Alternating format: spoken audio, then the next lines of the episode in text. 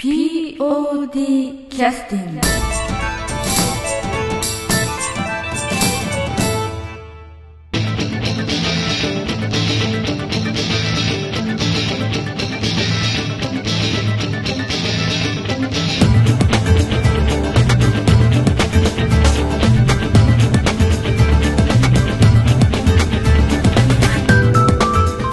劇団 POD ポッドキャスティングです。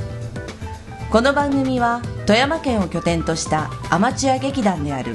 劇団 POD のポッドキャストです。劇団員や関係者、ミュージシャンやアーティスト、他の劇団の皆さんにご出演いただきまして、オリジナル制作の劇中音楽を交えていろんなお話をしている番組です。はい、それでは、はい、POD キャスティングを始めさせていただきます。はい、本日はですね、実は非常に大変素晴らしいゲストの方に来ていただいておりまして、東京の方で高岡市出身ということで、お話をちょっと、縁がありまして、ちょっとお声をかけさせていただきましたら、気軽にご返事をいただいて、東京の某所で今お時間をいただきまして、お忙しい方なんですけれども、お話をお伺いをさせていただくことになりました。はい、俳優の一山紀章さんです。はい、今日よろしくお願いいたします。はい、よろしくお願いいたします。俳優の一山紀章でございます。まあ、簡単に、プロフィールの方ですね、所属事務所の方のちょっとプリントなので、なんて言いますか、私の方がうまく説明できるかどうかちょっと分かりませんけれども、テレビドラマ、それから映画、さまざまなお仕事をずっと続けていらっしゃいまして、それからですね、舞台の方も一番最近の近いのでは私ちょっと記憶に残っているのは、ガラスの仮面の何か、非常になんていうかポップな感じのお芝居にも参加をされていらっしゃったり、ということで、そういう意味では、なんて言いますか、いろんな役をですね、カメラマンのようにされてらっしゃるようなイメージがあって、はい、おそらく顔を見ていただいたりすると、あーっていうふうにすぐに思い出していただけるような、役者の方でいらっしゃるんじゃないかとは思うんですけれども、今日はそういう大変な方にですね、ちょっとお時間をいただいて本当に申し訳ございません。本当光栄でございます。ありがとうございます。で、今日はせっかくですので、はい、そういう私も富山県の高岡市の劇団ですので、はい、そういう方がプロとして今活躍されていらっしゃるということで、いろんなことを聞きたいと思っているんですが、はい、何でも聞いてください。洗いざらい告白します。あらゆる罪状を吐き出します。ということで、はい、ピーとなることを放送できないような消しといてくださいこともお話になられるかもしれないという不安を抱えつつの収録にさせていただきたいと思います。はい、今日はよろしくお願いします。よろしくお願いします。まずちょっとお聞きしたいなと思ってたのは、はい、高岡市っていうのは、当然私たちも生まれ育ったところなので、はい、お芝居ということに関しては非常にこっちなんですけど、芸能ということが不毛の地なので、そういった場所でまず俳優という職業になろうと思われて活動されてらっしゃったとか、あるいはいろいろ紆余曲折が終わりになって、はい、この道に進んでこられたのかと、おそらくお話しされると非常にいろいろ複雑な、お話しできないストーリーもおそらくあるんじゃないかという長いと思いますがどういったきっかけでまずという感じになるんでしょうかね。僕はですね、高校卒業して、はい、高校はデザイン工芸、高岡工芸高校のデザイン科なので、成幸城デザイナー、デザインという仕事も好きだったんで、デザイナーをやってまして、富山でやってたんですね。それでデザイナーというお仕事はチラシ、そうですね、チラシとか薬品の、そうですね、紙媒体がメインですね。ポスターとか包装紙とか、富山で有名な高官堂さんとか鮭のカバーだとか、海産物のそういったパッケージみたいな、パッケージングが結構メインでしたね。はい、それでその中で僕はやっぱり彫刻を自分で作ったり、粘土ですけど、彫塑を平面じゃなくて立体の方、立体ですね、立体です。それとあと写真を夜中に撮りに行ったりとか、夜中です。仕事が終わって夜中の12時、人がいなくなってから街を誰もいない街を撮影に行ってましたね。で、もうだからもう10代の時にははっきり言って、女性と付き合う時間がなかったんです。そして遊んだ記憶もないですね。あ、じゃあそのデザインみたいなこととか自分のクリエイティブなことに時間を費やしてたってことですか？そうです。自慢じゃないですけど、本当にね、ただやっぱり僕もやっぱり男ですから、好きな子はいました。だからただその子とはね、週に1回2時間だけお茶しか飲まなかったですね。それはその一山さんの方でお決めになって、そういうルールですね。そうです。僕それ以上のことをすると自分の、頭の中とかハートが崩れてしまうんで、自分に対してこれだけを言及しなきゃいけないとか、ここまで意識を保たせなきゃいけないっていう、その意識を保つことができない。弱いんですよ、僕なんか。やっぱりね、女性、僕は、ね、ただね、本当自分はね、10代の時は女性、俺ってやっぱり女性弱いっていうのは嫌ってことを感じたんで、なんかね、これなんか頭がぼーっとするんですよね。いきなり、面白い話をしてます。本当ね、俺はほんまに女に弱いっていうのに気がついて、これちょっとね俺やばいなと思って、それでブレーキかけて、でお茶は飲むけど、それ以上、映画にも見に行かない、食事にも行かない、もう誰ともそれしたことない。ただ今ちょっと私想像するに、その頃のそういったお気持ちって非常によくわかるんですが、相手が理解してくださるかどうかは難しいところあるんじゃないですか。そうですね。ただ、それ以上に近づかないように線引いてましたね。ということは、向こうの方はそれ以上近づかないお気持ちなんだなというふうに思われてもいいぐらいの感じで。そうですね。だからそれはまたストイックですね。昔だからそういう僕を見てた人たちが一山に近づくなって言ってるぐらいで絶対女性は不幸になるって、近づってもらったら僕が困るんですよ、一番ね。今ちょっと私直接ね、お会いしてお話をさせていただいたり、プロフィールのお写真とか見させていただくと、こっちなんですけれども、整ってらっしゃる、外見をお持ちでいらっしゃるので、私どもみたいなその人間からするとめちゃくちゃ羨ましいと。そうなるといろいろ逆に声がかかるんじゃないかぐらいの感じのことも非常に感じるんですけども、あえてそういう、利点を持ちつつもかなりストイックな生活をされてらっしゃった。それだけやはりなんかデザインみたいなものに関してものすごく集中したいという気持ちが。デザインというよりも、自分を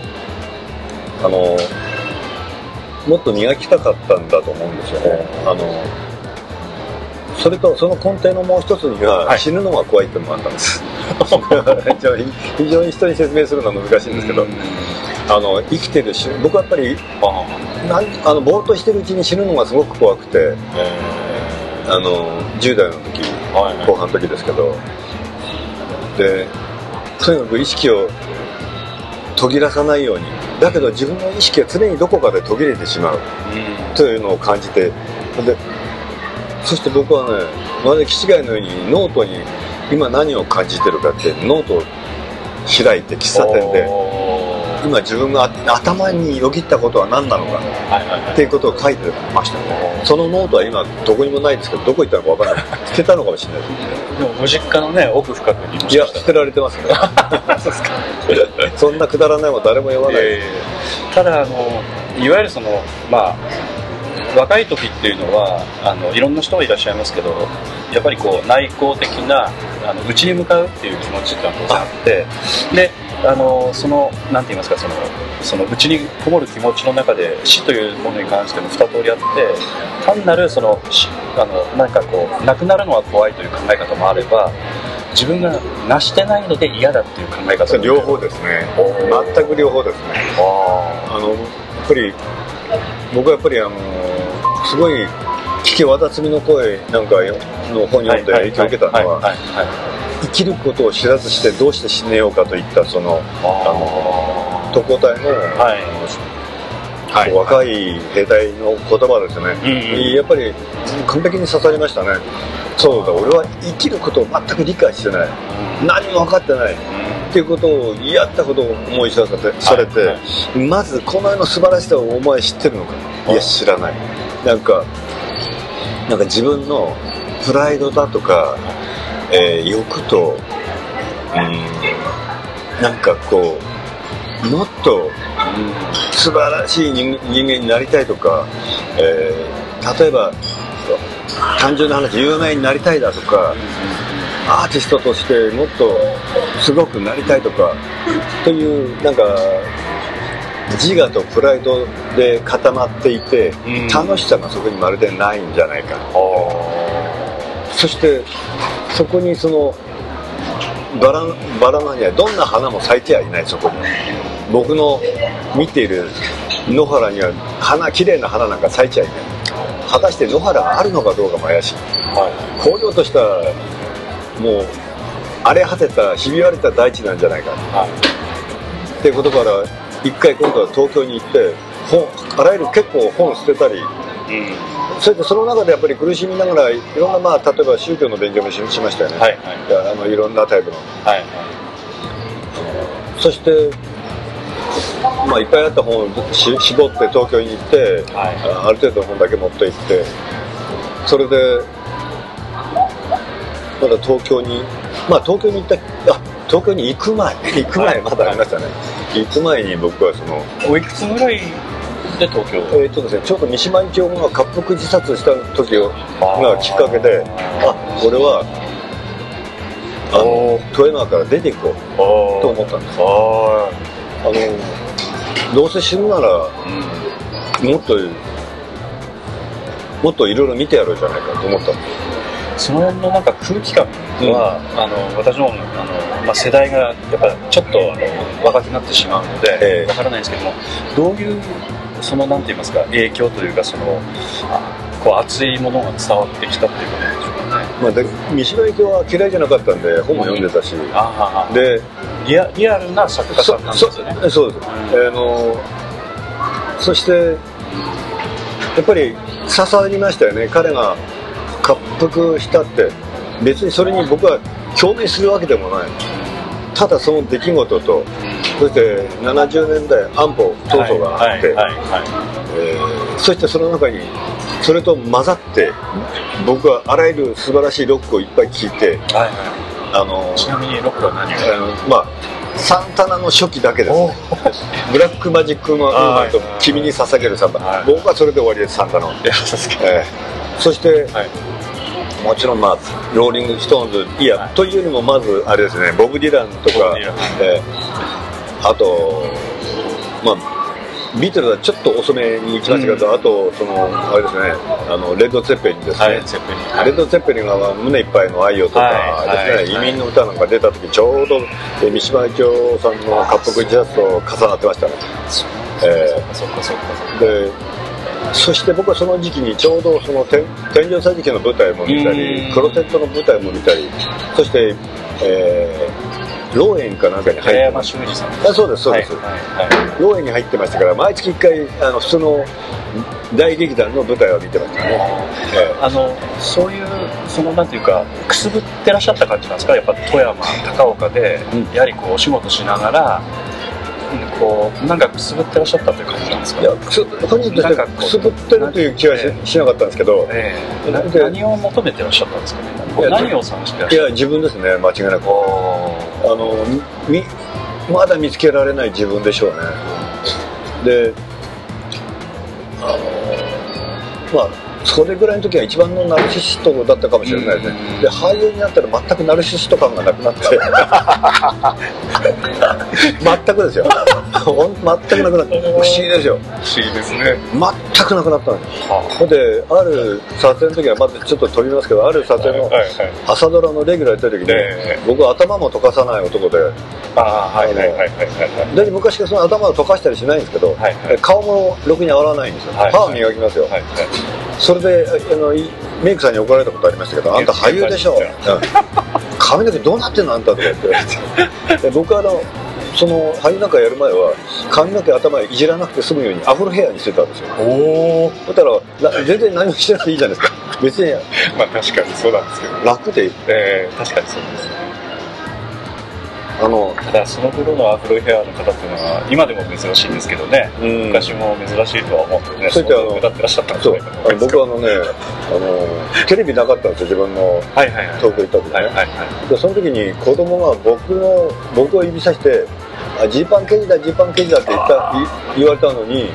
え、何、僕何それジーパンケジって何って言ったら、うんうん、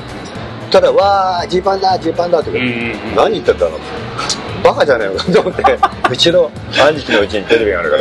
ら、兄貴に聞いたら、あジーパンケーキで、ああ松田優作だよ、そういえばお前なんか松田優作の NG みたいな顔してるんだって言われてでその松田優作っての見たことなくて、はいはい、誰が松田優作なんだろうと、はい、ってなこともありましたね、後日まあ僕はそんなにその彼を見た時にそんなに好きとかなくもなかった、嬉しいとも思わなくて全くまあまあテレビ見てなかったらそんなもんでしょうね、全く嬉しいのがところがある時にその奥さんになったうっかり息子さんとか聞いたりだの申し訳ないですけど、偶然今奥さん今っていうかその後に松田優作さんの奥さんになられたみゆきさんと、はいはい、ある番組に一緒で、その彼女がちょうど19ぐらいの時なんですよね、はい、でその時に両方とも空き時間あったんで、お茶飲みに行こうかって言って、はいはい、2人でお茶飲みに行ったんですよ、はいはい、TBS で、はいはい、下の1階のフロア、はいはい、でその時になんだかんだ話してるうちに彼女が僕にこう言ったんですよ、石山さんって優作に似てますね、雰囲気。え、誰優作ってね、優作ってね彼女ははっきり言わないわけ、優作ってね、例えば、タクシーの運転手引きずり出して殴ったりする人誰だろうそれ、そんなこと誰だろうそんな感じはありますねあとでそれ、あ、なんだまずいかってね、僕はね彼とその時全然似てるとは思わなかったけど、似てたいとも思ったことないんだけど、はいはい、ある時ある飲み屋に写真が初けた、はい、あったんですよ、はいはいはい、その時僕はね不覚にもあれなんで俺に写真あったんだろうと思ったそしたらサインが違ってて、はいはいはい、何これってよく見たらこれ違うやつだな、なんて書いたんだろうってやっぱり分かんなくて、後でよく考えてみたらそれから待って、はい、夏目漱石のそれからかなんかの映画の時の松田優作の写真に松田優作がサインしたやつだったんですよ、はいはい、やばい俺こいつ似てるかもしれないと思って慌ててそれから見たらやっぱり似てましたね。だから身長は思いっきり違いました。前昔一回試写会ですれ違ったことありますけど、はいはい、やつはでかくて、ね、ちょうどですから世代的にも同じぐらいですね。彼は一つ下、ごめんなさい、先輩ですね。松田さんです。時代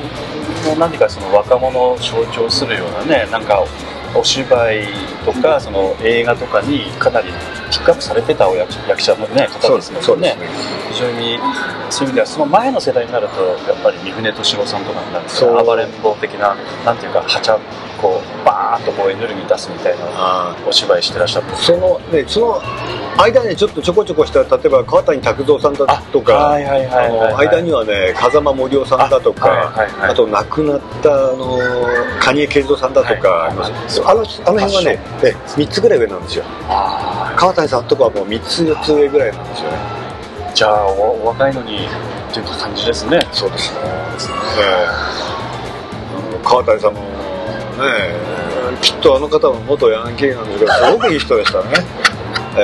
元ヤンキーですよ絶対もうねお会いしたらああどうもって、はい、元ヤンキーでは宇梶剛君もそうです、はいはいはい、初めて一緒に、はい、V シネが始まって最初の頃彼、まあ、僕の部下の役で出たんですけど「あどうもうかちらまします」とか言ってその言い方はもうねとてもヤンキーとは思えない、とてもブラックインペラーの頭やってたとは思えないような挨拶の仕方をするやつでこいつもちょっと変わったやつだなと思ってて今の彼はね、僕のことを集められてたまに飲み屋で、僕はめったに飲み屋行かないけど、行ったら会ったりばったり会ったりしますね。彼はとても面白いやつで、ちょっと遡らせていただくと、東京の方にお越しになるきっかけっていうのは、先ほど言ったような事件がいろいろあったりしたんですけど、どういうお気持ちだったのかっていうのはなかなかちょっと言葉では難しいですかね。もう押されちゃった感じですね。何が押されたかって言ったら、東京には危険がいっぱいあるってそこに惹かれたと思います。単に危険がいっぱいあるっていう、刺されるかもしれない、撃たれるかもしれない、やってやろうじゃないかっていう、なんかそのね、向こうきあったんですよね、きっと。ただ何をやろうというあれははっきりなかった、ね、ただ曖昧に、とにかく危険地帯に入ってそこで考えよう。で、頭の中にあったのは、彫刻、版画、写真、まずデザイナーで向こう行く、手肌ができてる、それ以外に何をするかが問題だった。で、兄貴は僕は高校の時から結構写真は結構良かったんで、兄貴はとにかくお前写真が一番才能あるからと。写真の学校行けって言われたんだけど、僕はお金がないし、どうも写真は好きだけど暗室の酸っぱい匂いがダメで、写真は趣味にしようともうバッサリ切って、彫刻にはすごく自分の中で気持ちの中で執着心があった、だけど田舎の4畳半で何ができるかって何もできない。ただそれででも東京で身を立てるということを考えてもいらっしゃりつつ、東京にいらっしゃったということですか。でも、あんま失礼ながら彫刻でなんか食べてる人がいらっしゃるイメージが全くないです。ないですよね。だからこそだから自分が深く追求する趣味として何をやるかということです。僕はじゃあ食べることは食べること、そうなんかこう自由になんかこう、見つけたいものを見つけたいものみたいな考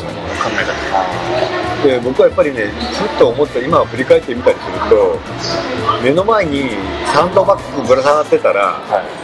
どんなもんでも叩いちゃおう、とりあえず叩いちゃおうというところがあるというのはそういう方だった、で、結局僕はね、東京に出てきて、あるもう奇怪な様相の女性と電車の中で目があったんです。奇怪な様相の女性、眉毛がなくて、そしてなんか黒ずくめでちょっと普通じゃない格好して、で鋭いものを持ってる女性がいて、で目があって、ちょっとにらめっこして降りた駅が同じ駅に降りたんですよ。これお互い意図的じゃなくて、たまたま先に彼女が降りて、改札通り過ぎて、そしてふと立ち止まって振り返ったんですよ。やつは、俺も降りようとしたのを見てたみたい。で俺を待ってた。で立ち止まってて、俺も当然立ち止まりますよ。で僕は聞いたんですよ。お前何やってる人なのそしたらね、彼女が、私は女優よって言う。おー、女優、俳優という人種を初めて、どこの劇団とか言ったら、天井桟敷、俺見たよ、知ってる、何度も見たよ、お茶飲みに行かないっていう話になって、女優ってやつに見つけたとか言って、どんな行動をする人なんだろうと思って、そういう人に目をつけられる人でもあったということですね。千秋さんのところね、かもしれない。やっぱとんがってたんでしょうね。そういうとんがってる人の波長に合うとんがり方あったんでしょうね。普通はね、声かけないですよ。かけないんですよね、普通の人には。そうで、だいたい普通俺女の人に声かけられることまずないから。いや本当にそれは怖がられてというか、そういうことですね。全く失礼だから、一度も声かけられたことない。恐らくね、いいなと思われる方はいらっしゃるような気がしますけどね。どうかわかんないですけど、ラブレターもそうそうもらう、喫茶店でバイトしてる時にもらったかもしれないけど、そうそう普通にラブレターなんかもらったことないです。だからクリスマス一緒にこれすごい俺の自慢になるぐらいの話です、はい、クリスマス一緒に過ごしたなんて付き合ってた女の子でそれってことはなかった。ああそうですか。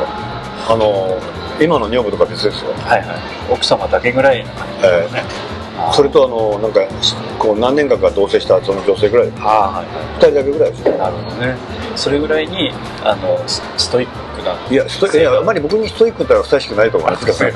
とんでもないですけどね。なんかどうもそういうとなんかストイックってのはちょっと違います。ちょっと違います。ねなんかいい加減で、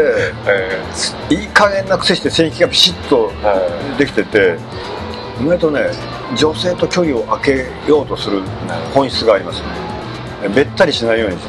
常にちょっとなんか侍が入ってるみたいなところがあるんですよね。なんかよく気質がね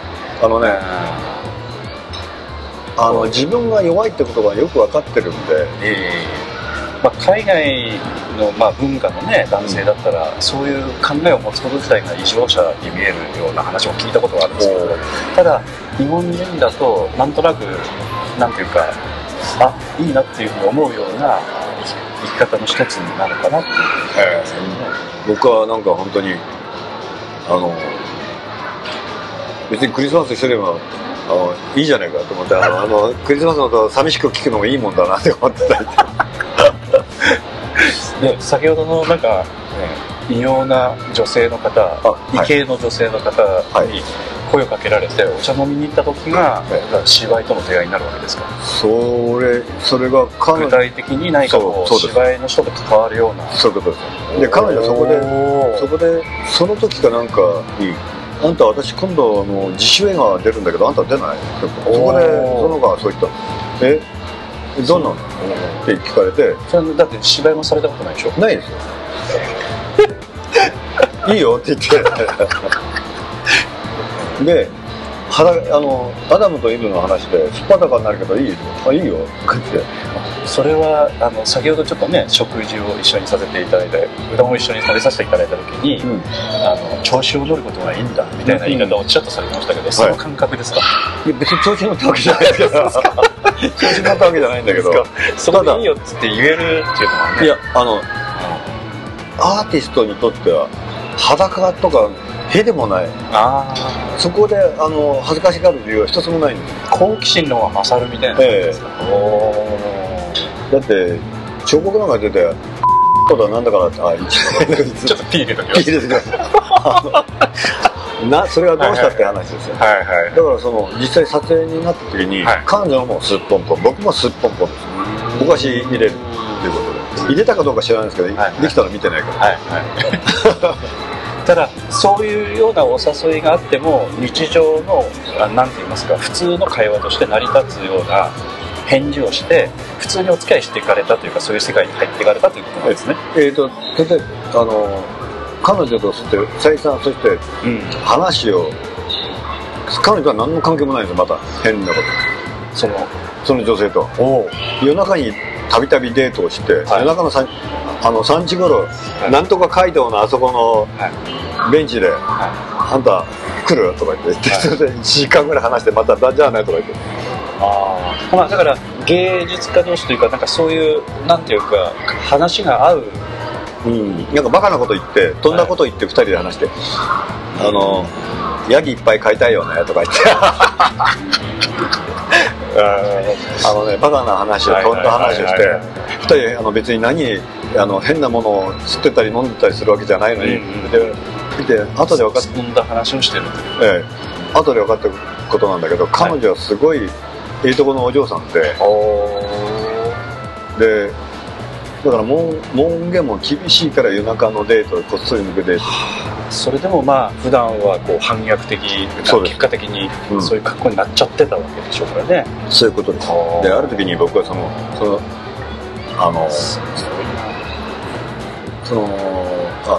撮影の時に、彼女は鳩の羽を持って鳩がバタバタ苦しがってるのを見て笑って見せてたのを見て、こいつ何無理してるんだろうと思った。で僕は帰りは一緒に帰った時に、お前結婚しろよお前なんか言っちゃったわけ、だか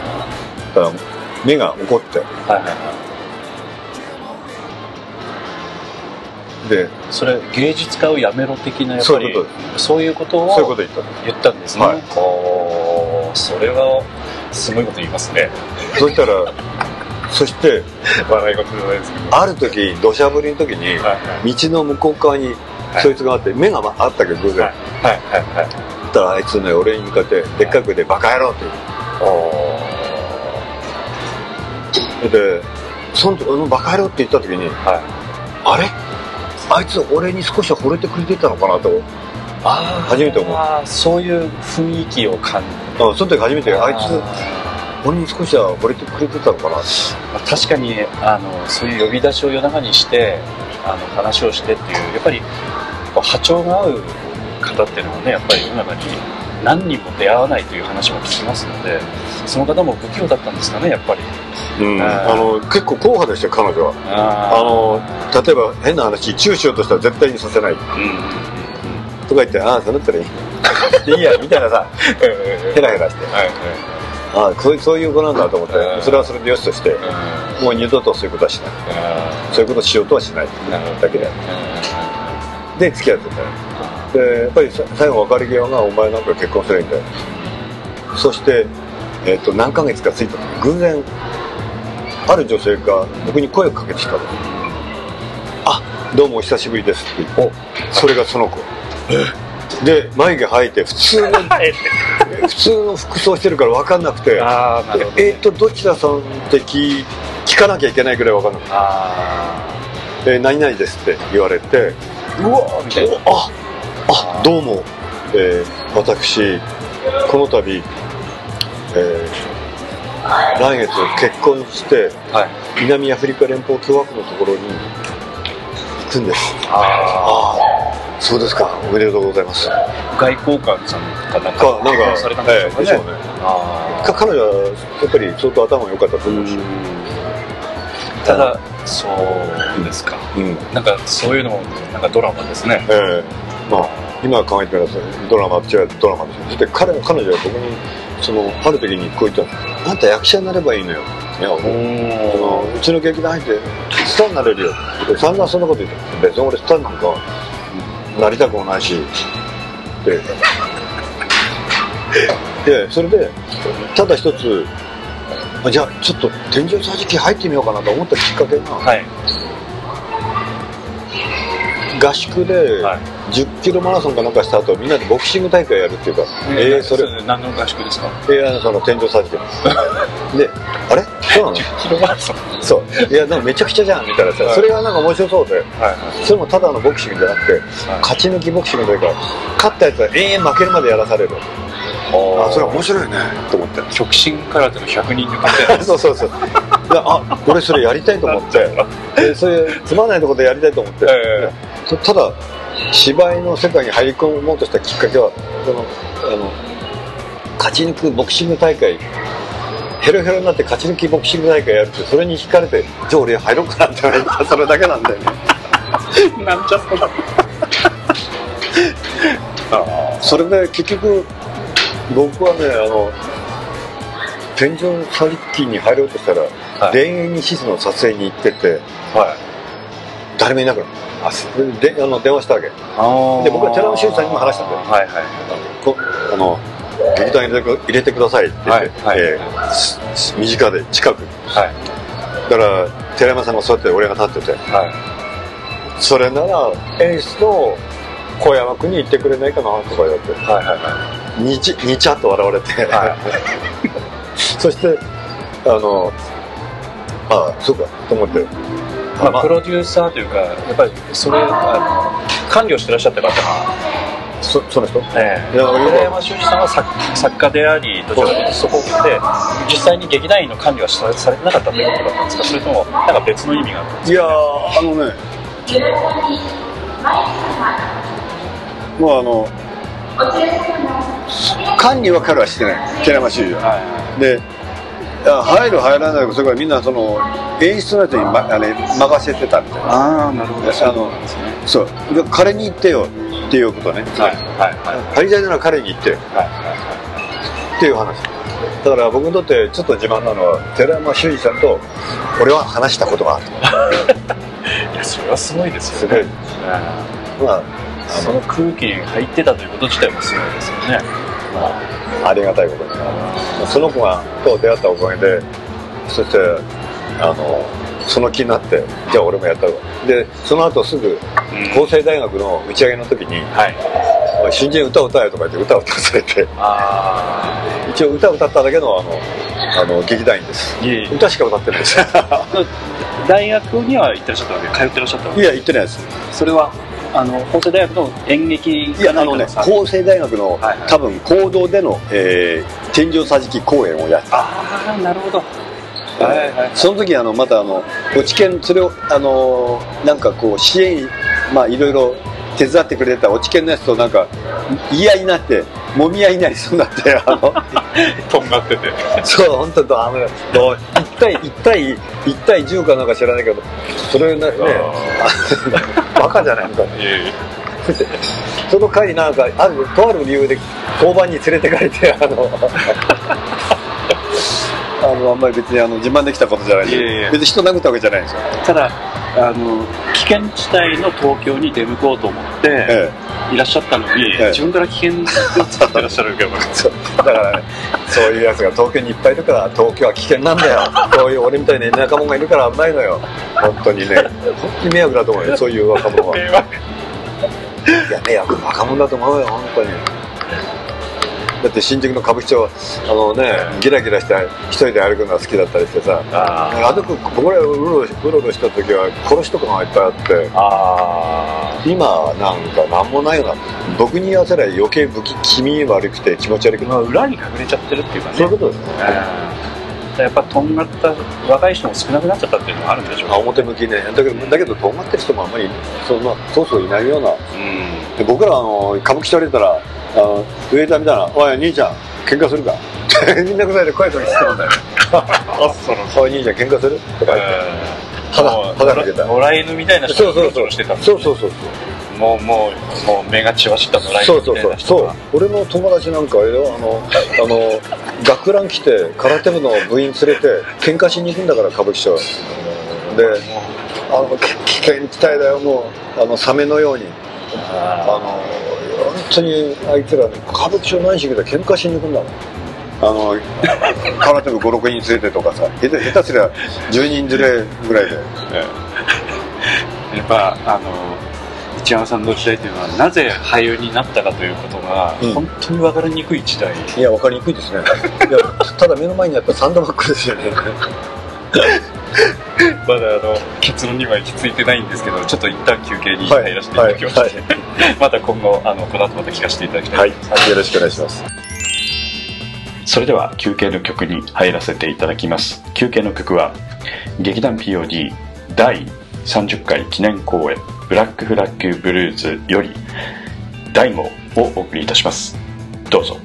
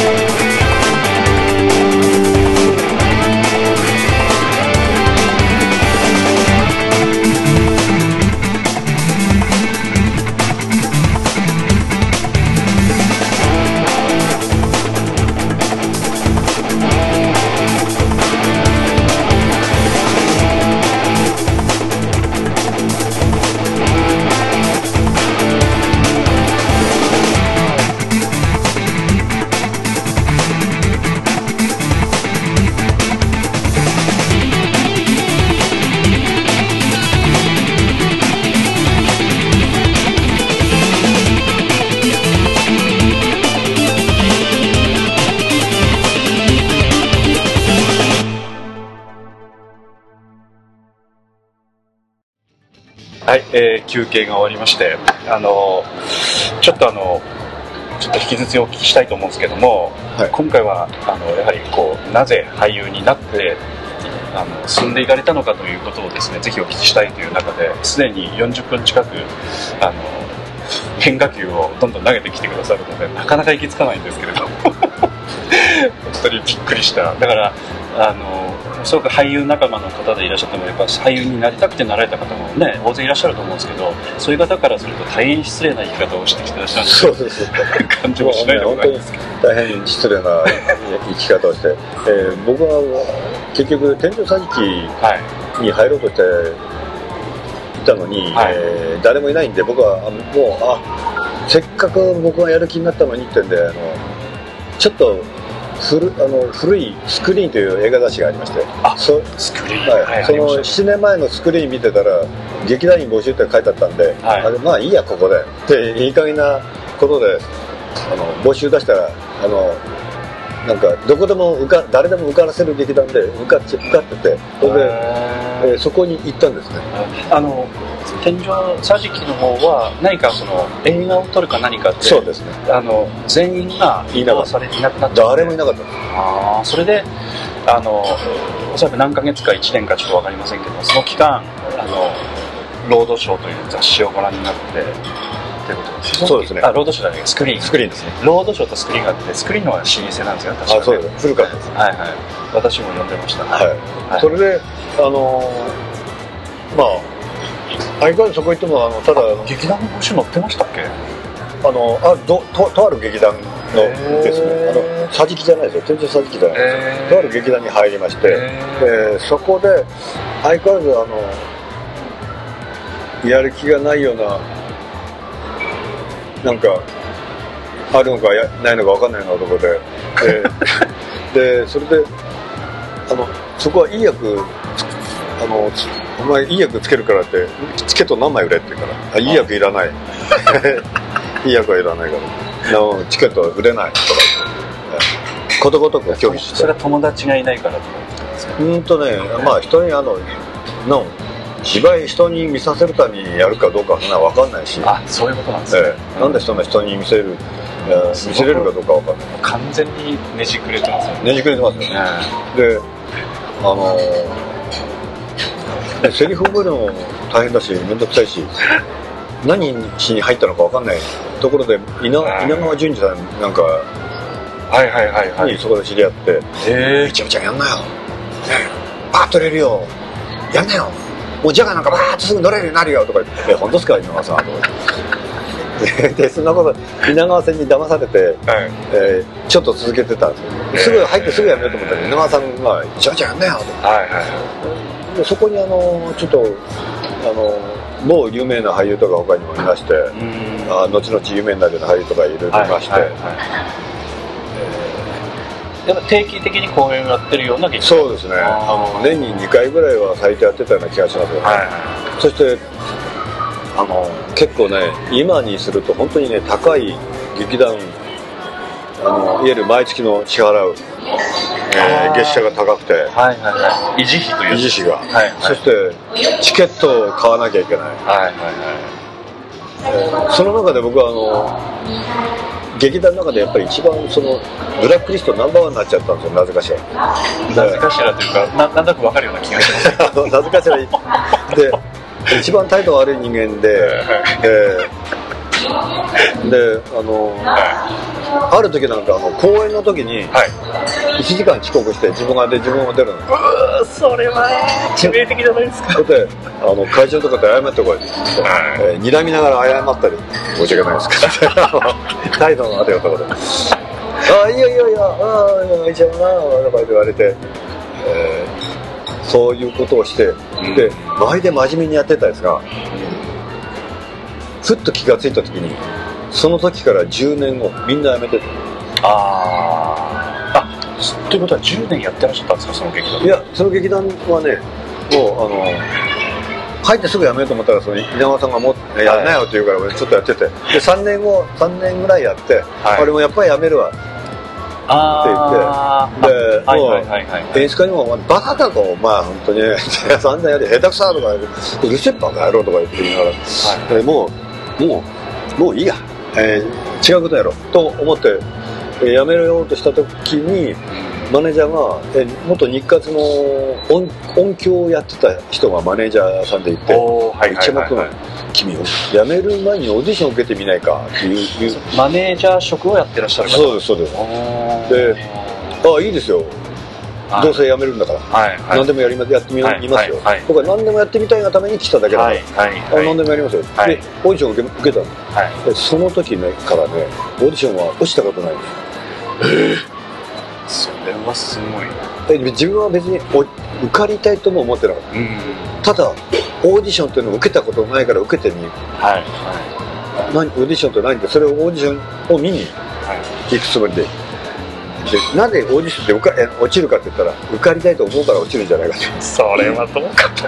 といや絶対そう絶対そうって そういうね、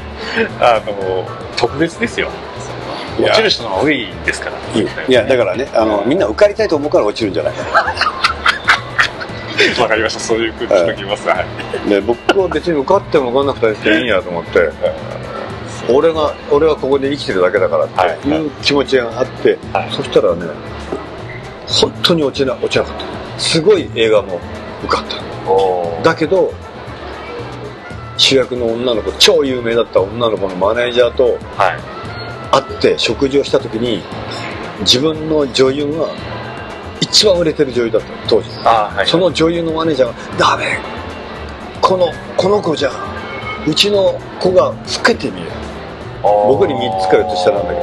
俺の方が若く見えた。悪いけど相手役じゃちょっとこの子の方は若く見えるから、うちの子が老けて見えるから、はい、弟の役にしてちょうだいって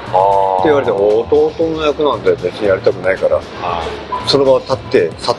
出てっちゃう。でその話は一切ないです。ディレクターオーディションも受かって、プロデューサーも OK 出して、はいはいはい、あとその相手主役の女の子のマネージャーに断られる、はいはい、それはだからそれだけやりたい人がいっぱいいる役なので、やっぱり一旦なんていうかこう去ると、まあ要するに後でこう来てくれとかっていう話も全くないぐらいのものなんですよね、うん、そういうレベルの話なんですよ。そうですね。でなんでこれ良かったか全然分かんない。あれだけなくなる、すごく一番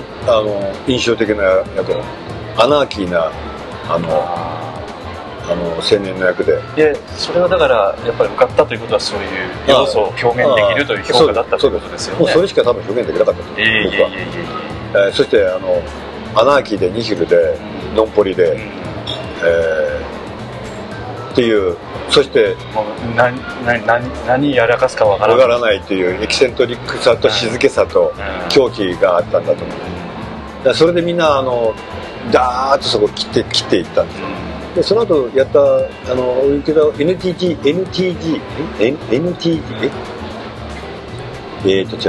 ATG の映画で、ATG 昔の映画配給、ATG 大御所の ATG のオーディションも受かったんですよ、はい、暴走族の話で、はい、それがね、題名なんか忘れちゃったな俺。でその時の主役が三浦陽一かな、池中玄太とかに出てる人、かもしれないですね、はい、三浦陽一亡くなっちゃいましたけど、彼が主役だった。なんかリーゼントとか似合う、彼が暴走族の頭の役で、であと、暴走族のメンバーという役で、で電話かかってきて、市山さん受かりました、はい、それで役なんですが、ホモの青年なんですか、はい、すいません、もう一回お願いします。ホモの青年なんですか、俺ちょっとそれできないです、もう僕はいいですからすいませんって切ってだけどね、僕はね、ホモの青年って友達や知り合いに知られたら、あ、一山お前ホモの役かよとか言われたら、もう終わりでしょ、もうプッチンでしょ。役者魂なんかこれっぽっちもないから、ホモの役かよお前とか言われたらもう終わりですよ。というてめえバカ野郎になっちゃうんですよ。ここでちょっと一つご質問なんですけども、はい、いわゆるその俳優さんというお仕事は技術者としてのお仕事みたいな、いわゆるその職人的な技術者、要するに演じるということに関しての技術者という考え方もあるし、あるいは、やってらっしゃる方のお考えにもよるんですけども、自分をこう表現していくという考え方もあるでしょうし、いろいろあるんですけど、市原さんはどういう感覚でその頃はされてらっしゃったんですか？その頃ですか、はい、いわゆるそのなんていうか俳優をやりたくてこうどんどんこう修行してらっしゃった方からすると断り方がむちゃくちゃな感じなんですよね。こうそのチャンスじゃないですかみたいなものを一気にスパーンとこう切ってらっしゃるところがあって、どういう感覚なのかなと思って。いや、僕はその生き方としてすごい面白い生き方をしたいなっていうのは根底にあって、やっぱりね、アルチュール・ランボーっていう詩人がいて、あいつは20歳で詩人を辞めていろんな商売をやった人なんですよ、いろんな仕事を、それかっこいいなと思ってそれかっこいいなと思うんですね。そうでスパンと20歳でその詩人として名声を馳せたのを辞めて、はいはい、全く違うことをやる、はい、すごいと思って、確かにすごい、僕もなんかそういうすごい生き方できたらいいなっていうのはどっか根底にあったかもしれない。それ今 の時点からその頃の自分をご覧になると、僕はやりますよ絶対にどんな役でもやりますけど、いやだからその辺の何か学ばれたのかということになるんですか？それとも自分としては退化したのか進化してそういう風になったのかという考え方もある。なるほど。だけどね、その頃の僕でね、僕は認めていますよ。なるほど。まあ、よくそういういろんなものを捨ててこれたなと思います。で、やっぱり一番やっぱり自分で今でもびっくりするのはそういうことがあって、そして NHK のオーディションに受かって、はい、そして NHK の少年ドラマに出て、暁という少年ドラマに出て、僕はちょい役だったんですよ、それは僕はそのちょい役だって、26の時に高校生の役で、そうですか、そうです、その時に年ごまかして6つごまかして20歳だっていうことでオーディションが時代ですなそれで僕のそこのオーディションには、はい、応募はね200人以上あったようなことを聞いて、そして最後50人に絞って、はい、再度オーディションがあった。そしてその50人の中には現役の高校生がほとんどです、はい、そうでしょうね、児童劇団でもブイブイいやみんなトレーニングバッチリやったらしいとか、僕なんかのいい感じのやつはわけが違い、全然おそらく全く違います。出来がそしてその中で、それでは皆さん3分間面白い話を私にしてください。3分間です。じゃあ順番にどうぞ。それは演出か何かの方が面接をされてて、おそんなパターン難しい、はい、それで僕はその人に最初質問しました、はい、すみません、僕には面白い話が一つもありません、夢の話でもいいですか？夢って何の夢ですか？いや、寝てる間の夢です。それは面白いです。じゃあどうぞその夢の話してください、はいはいはい、で僕は寝ている間の夢の記憶の話をして、で僕はいくつもすごい夢の話があって、そのうちの一つをしたら、おー君は面白いねって言われて、はい、次の方どうぞで結果僕が入ったんです。やっぱり今のお話をお聞きしてると受かろうと思ってないないや、全然そんな感じない。だから好き勝手やってますよね。好き勝手やりたかったんですよね。普通は質問しちゃダメなんですよ、そういうところはね、逆にね、やっぱりで質問した上で許可もらってやったんだけども、結果的にでも面白いと思ってもらえる話になっちゃってるわけですからね。だから僕はね、後日何年かしてその人と NHK でばったりやった時にお茶を飲んだんですよ、花房さんというディレクターだったんですけど、はい、その人はね、国学院大学かどっかのでか、それともなんか教授だったとか、なんか国学院大学、じゃあかなり年配でしょ。で、なんで僕を選んだんですかって聞いたら、いや君のね、夢の話が面白くて、いわゆる昔からその昔の人曰く、夢はその人を表すって言うんだよ。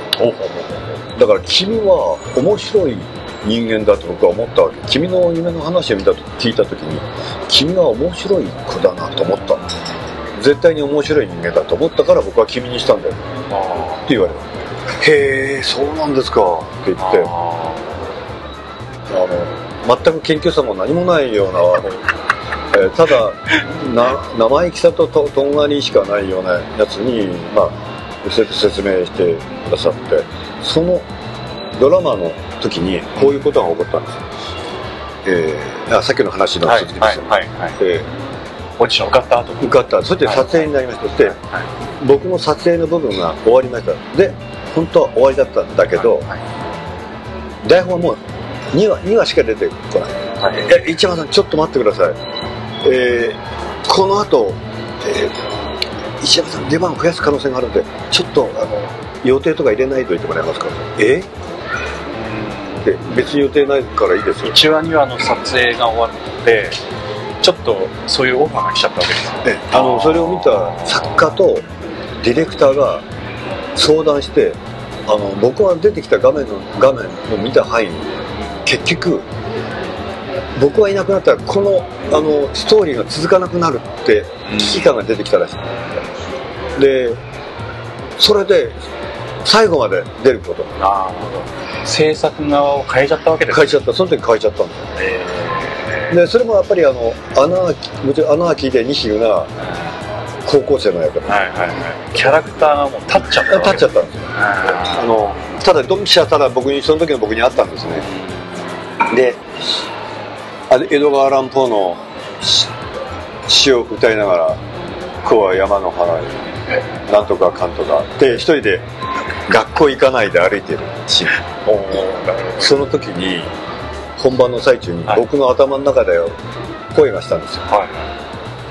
間違いなく「これはお前の道だ」って声が聞こえた。あ、そうですか。でそれはやってる最中、本番の最中、ただ僕が歩いてる時です。ザクザクっと歩いてる時に、その声がして、どういう意味なんだろうって僕は考えるようになった。胸で響いた感じですか。いや、僕はどっちかというと頭の中に響いた。頭の中に響いた感じですか。それはすごい瞬間迎えられましたね。で僕は何度も俳優を辞めようと思った時にやっぱり気にかかったのはその一言でしたね。それぐらいインパクトあった、びっくりしましたもん。だって本番の最中、だって声が聞こえたんだもん、だって静かな中、静寂の中僕は歩いてるわけです、いわゆる音として聞こえたか聞こえないか分からないようなものは頭の中に聞こえたんですよ、聞こえたのか、察知したのか分からないけど、ただ他の人には聞こえてないんじゃないんだなというようなことはもう、もちろん分かります。分かったということですね、この中でしか起こってなかったですね。その意味が全く分からなくて、あれですよね、ちょっとあれですけど症例というか、ジャンヌ・ダルクでもこうね、なんかコーリングみたいなこともありますけど、なんかそういうなんていうか言葉にない言葉があったりとかすることもあるんでしょうけど、なんかそういうなんか自分の生きる道を示す瞬間を感じられた方っていうのはなんかすごく記憶に残るという話を聞きますので、やっぱその時ものすごく明確にあったんでしょうね。すごいですね。多分その時が辺りが一番僕がぐわーっと出た瞬間だと思う。でその後にすぐ間髪を置かずに、一山君剣道できるって言われて、剣道、剣道できるって言われて、できました。うちできるとは言わなかった。うち一応先祖指南番だったんですけどそういう言い方したんですよ。うまい言い方ですね。だったら若駒行ってちょっと練習してもらっていいですか。次若駒というのはちょっと今の若い方ちょっとわからない。盾をやる、そういうグループなんですね。NHK の大河ドラマでよくやってます。よくエンドタイトルとかに若駒っていう漢字で2文字で出てきます。でそこで稽古してくれって言われて、でその時撮影したのが幕末未来人っていうんで、その時にはそのね、赤い月に出てた今すごい売れてるキャストで、はい、橋爪さん、橋爪光さん、はいはいはい、橋爪光さん、はいはいで2枚目で若くて、この方は少しちょっと小柄な感じのね、そうそうそう、今、はいはい、いい役者なんですけど、このように、はい、あんまり売れてなくてまあまあ若い時だったらね、そういう感じでしょう、小松芳生さんも出てたんですよ。おー、あ、これはあれですね、キャスト見たの初めてだ、村地弘美って高野、この子が主役だったんですよ、はいはいはいはい、この前一緒に仕事したり、ああ、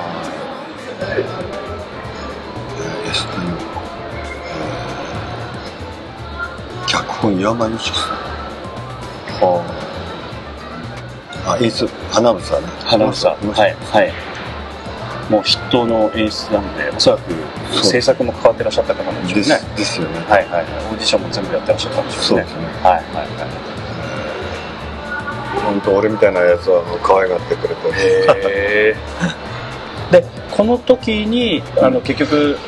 この「赤い月」というドラマを最終的にずっとこうレギュラーみたいな形で出ることになっちゃった、出ることになっちゃったんですね、ということなんですね、はい、なるほど。でその後幕末未来人で、はいはい、僕が沖田総司をやって、はいはい、亡くなった蟹江慶三さんは、これですね。そうです。こちらですね。蟹江慶三さんが、樫岡、はいですね。はい。それでその蟹江慶三さんに僕は蹴られてしまう。これは沖田総司上りになってる。昔になってますね。はい。おかしいな。これ皆さんがこう書き込んでくださるデータベースらしいので。へえ。徐々に訂正されていくという話です。ウィキペディアってやつです。はいはいはいはい、ウィキペディアいつの間にか乗っかったりするけど、誰が書き込んでるのか分かんないんですよ。素人さんがおそらくこうみんなで作ってるみたいなところで、それ間違った情報もあるみたいですけどね。で、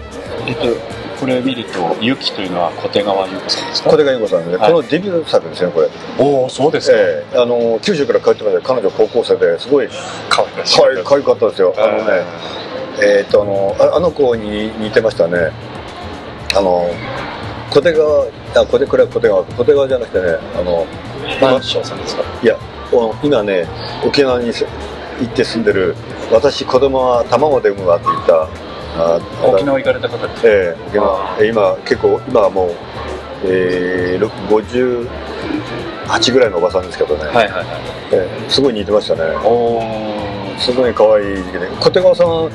だいぶ前なんか会った時に覚えてましたけどね。覚えてますよ、だから初めてだからやっぱ覚えてるんだね。やっぱデビュー作ってのは覚えてるもんですね。相当やっぱ印象残るんですよね、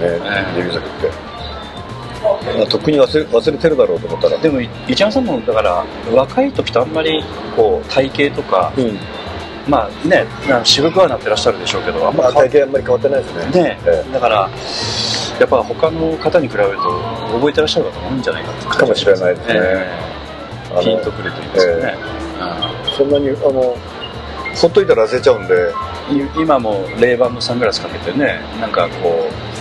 もうちょっと違う、もうちょっと若者みたいな服着るとちょっと怖い感じしますよね。やっぱ若さを持ってらっしゃるというで、こういうお仕事ってのはかなりこの頃っていうのはなんか自分のやりたい好奇心を満たすようなお仕事だったんですか。いや、目の前の画面が変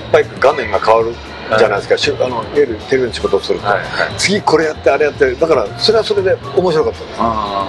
ですからそのなんていうか、なんかやる気のない人も好奇心を満たされるようなお仕事だった。そういうことですただだからロー意識ってどの辺にあったのかって全くわからないですね、自分の中では。で、ちょっと今日お聞きしたいなと思ってた2つ目のところとかにすると、やっぱり今の劇団 POD の中でも将来的に東京に出て、まだ要するに20歳になってないような人たちも劇団員でいるので、別にいろんな世代の人がいるんですけど、若い人たちやっぱりそういうことに憧れてる方もいらっしゃるわけです。プロとしての俳優ということです。で、そういう人たちに一山さんについては専門学校とかでも講師をされて、今日もねお忙しいところ講師されてきてらっしゃったわけですけど、そういう方々に何かアドバイスをされるとすると、自分の生き方はあまり参考にならないという話になるのか、その辺は全くならない。僕の生き方を真似したらダメだからね、言っていいことと良くないことなんで、僕の場合自分の話するときね、僕の真似したらみんな消えるから本当にでその当時だって消えるし、いや相当なあれですよ、跳ね返りですよ。本当に本当に相当な悪なやつだってみんな言うこと聞いたような劇団なのに、だって俺の劇団って言うこと聞きますって言ったやつはそいつすっごい悪なんだよ。言っていいかどうか分かんないけどタクシーの運転手、殴って引きずり出してなんだっけ、日本刀で切られそうになって逃げたというやつとかさあとそいつね、タクシーの運転手さんが日本刀持ってらっしゃる。そう、そんなもんだ。タクシーの運転手と喧嘩になってる。そいつ、喧嘩になるような運転手さんだったのかもしれないですけど、ね。そう、それ言ってる。で、そいつね、歌舞伎町の喫茶店でヤクザの5、6人の塊とにらみ合いになったわけ。これ本当の話よ。俺全然誇張してないんで。でね、でそいつ酒飲むと酒飲んでなくても癖悪いのに、酒飲んだら余計酒癖悪いよ。でやつは喧嘩が強い。喧嘩が強いやつと一緒にいると安全かって言ったらダメなの。危険なんだよ。なるほど。余分。絶対に危険なの。喧嘩の強いようなやつとか一緒にいると絶対に危ない。だからね、でね。だってそいつ始まったからやめとこうこの役だったのかな。いやいいですよいいですよ。それでマニアックな方が聞いてらっしゃるので。あ、そうか。それでね、歌舞伎町の喫茶店で歌舞伎町のヤクザだよ。ピストル持ってないわけないんだよ。ドスなんか当たり前持ってる。ね。俺ちょっとお前席変われよ。そいつが睨んでるとこ見たらいたんだよ、5、6人。ちょっと席変われよって。分かったよとか、ちょっと。で、俺は笑いながら話すそれして、ほら、こっちになら、向こうみんな、こっち、チラチラ見てるわけ。いわゆるガッ飛ばしてるわけです。だって、こっちに、俺、そいつ友達を見るふりしてしながら、背景を見てる。やばいなこれ、帰るときなんか、あれだよ。覚悟してあれだよね、で見ないで走って逃げる、逃げようね、ちょっと兄さんって言われたら走って逃げようとかって言って撃たれなかったら、とにかく当たんなかったら走って逃げようって話になって、そしたら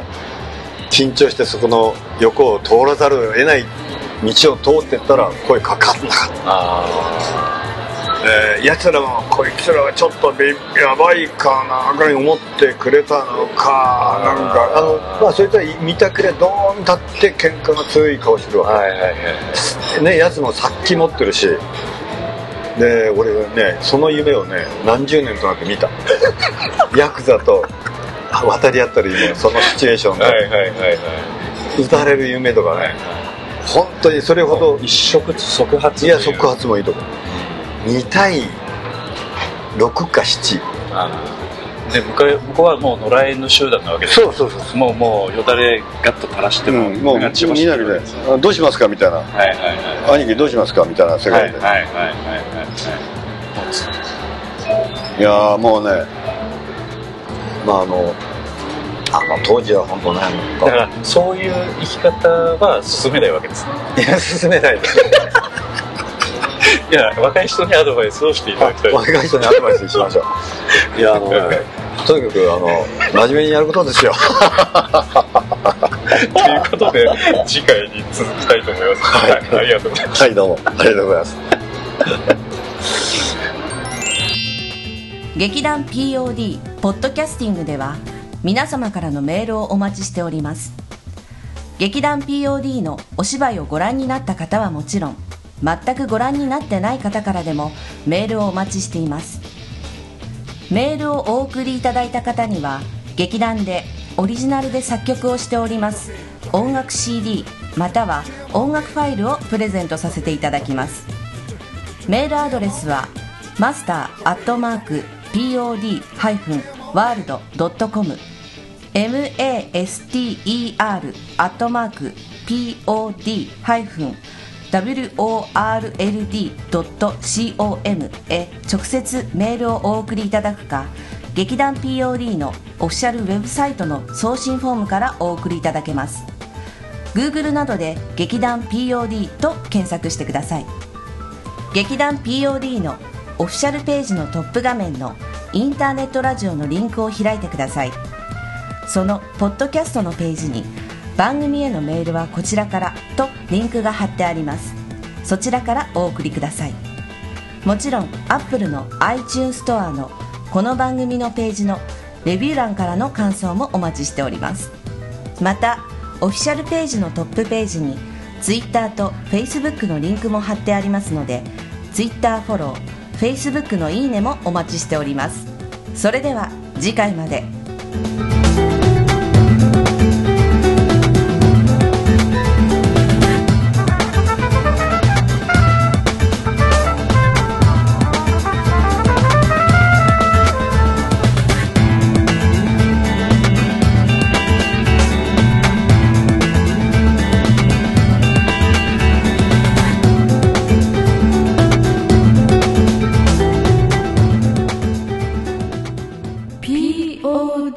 キャスティング